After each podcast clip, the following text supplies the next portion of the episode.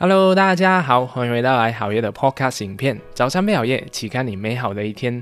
那么今天呢，我主要会跟大家来分享一下什么是原子习惯。就是因为呢，最近这个原子习惯它已经非常的火，就是。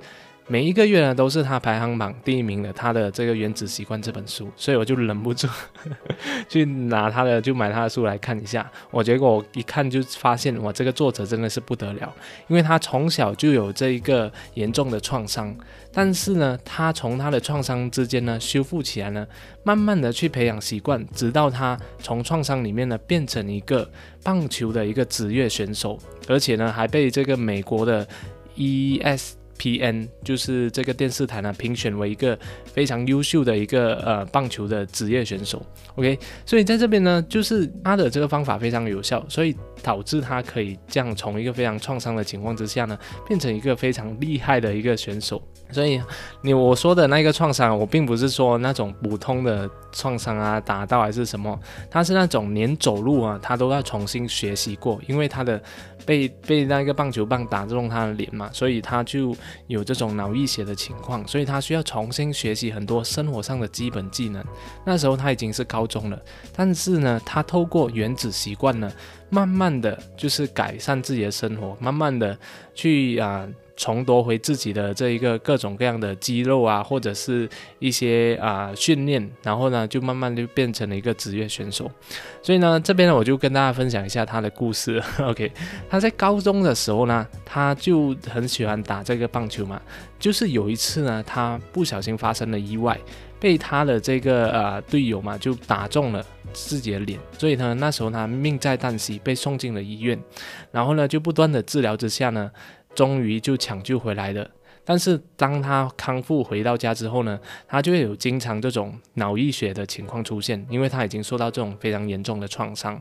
然后呢，他需要重新学习过很多的这种生活的技能，比如说很像我要直线的走路，就是普通的走路，直线的走路，我也要重新学习过。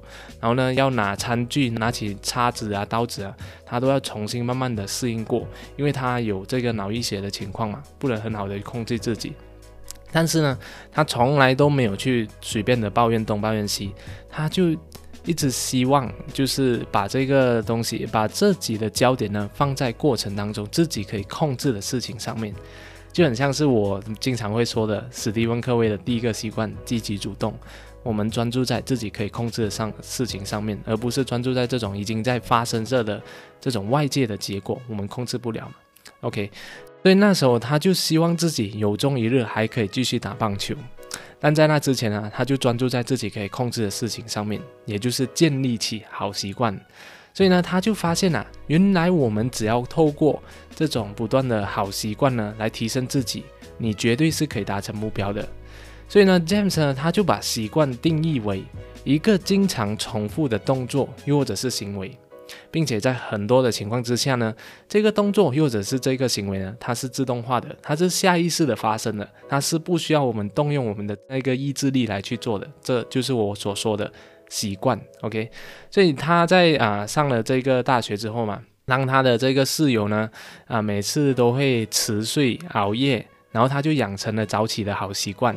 很像我自己本身其实也是一样，听到这一个故事之后，我会发现我在大学的时候，我也是跟我室室友在同一个房间一起住的嘛。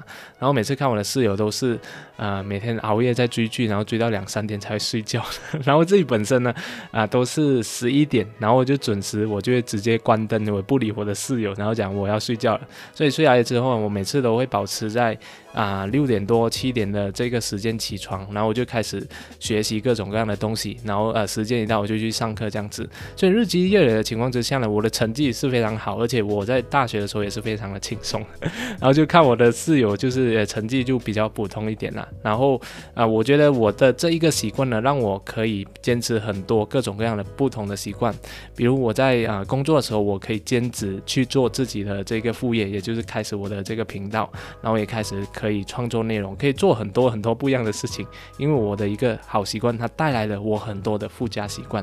所以看到吗？这个就是所 James 所说的一个好习惯，它可以让你不断的去提升自己这样子。OK，那同样的，他也有养成各种各样的小小的改变。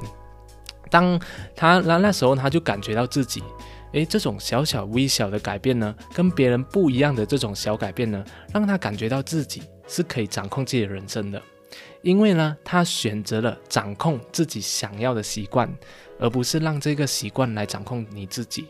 就很像，比如说，很多人都是被习惯掌控着的。你知道为什么？就是很像，你看有些人很经常会熬夜嘛，可是他控制不了，他一到晚上他就很自然的熬夜，然后你叫他早睡，他就很痛苦。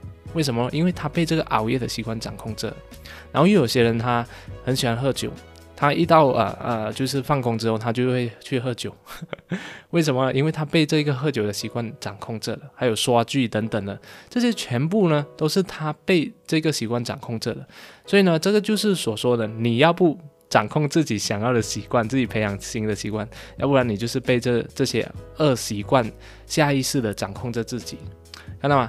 随着很多这个时间的过去呢，这个 James 啊，他又讲。他养成了很多正面的好习惯，比如说他开始有了健身，开始锻炼自己的体能，开始控制饮食等等的。然后最终呢，他就有资格加入了大学的这个棒球队，而且最厉害的是，在他毕业的时候呢，他就成为了大学顶尖的运动员。并且，并且还就是被选中加入了这个美国体育台啊，这个 ESPN 就是全美明星的这个殊荣。所以你看到吗？他从一个创伤的人啊，因为习惯了，他变成了一个明星型的一个职业选手，所以是非常厉害的。所以今天呢，我想要跟大家分享的这个启发就是，我们是可以透过一个微小的改变来建立起自己的好习惯的。而这些小小小小的改变，就是 James 所谓的。原子习惯，它就像是一个原子一样，它会给你带来复利效应。那这边给大家来啊计算一个这个复利公式好了，就是啊，你看啊，每天你只要进步一 percent 的油，在持续一年的时间里面，你每天都进步一 percent，那在复利效应的影响之下呢，一年之后呢，你就会进步三十七倍，看到吗？从一变成三十七倍，你进步了三十七倍，是多么的恐怖啊！那同样的。如果你每天都退步一 percent 的话，在一年之后呢，你就会从一变成了零，基本上你就是倒退，就变成了零，越来越糟糕的生活。OK，所以在 James 的书里面呢，他就给我们了一个呃习惯养成的指指南，教我们如何用原子习惯来解锁你自己身上的各种各样的潜能。所以这里面呢，就包括了四个法则。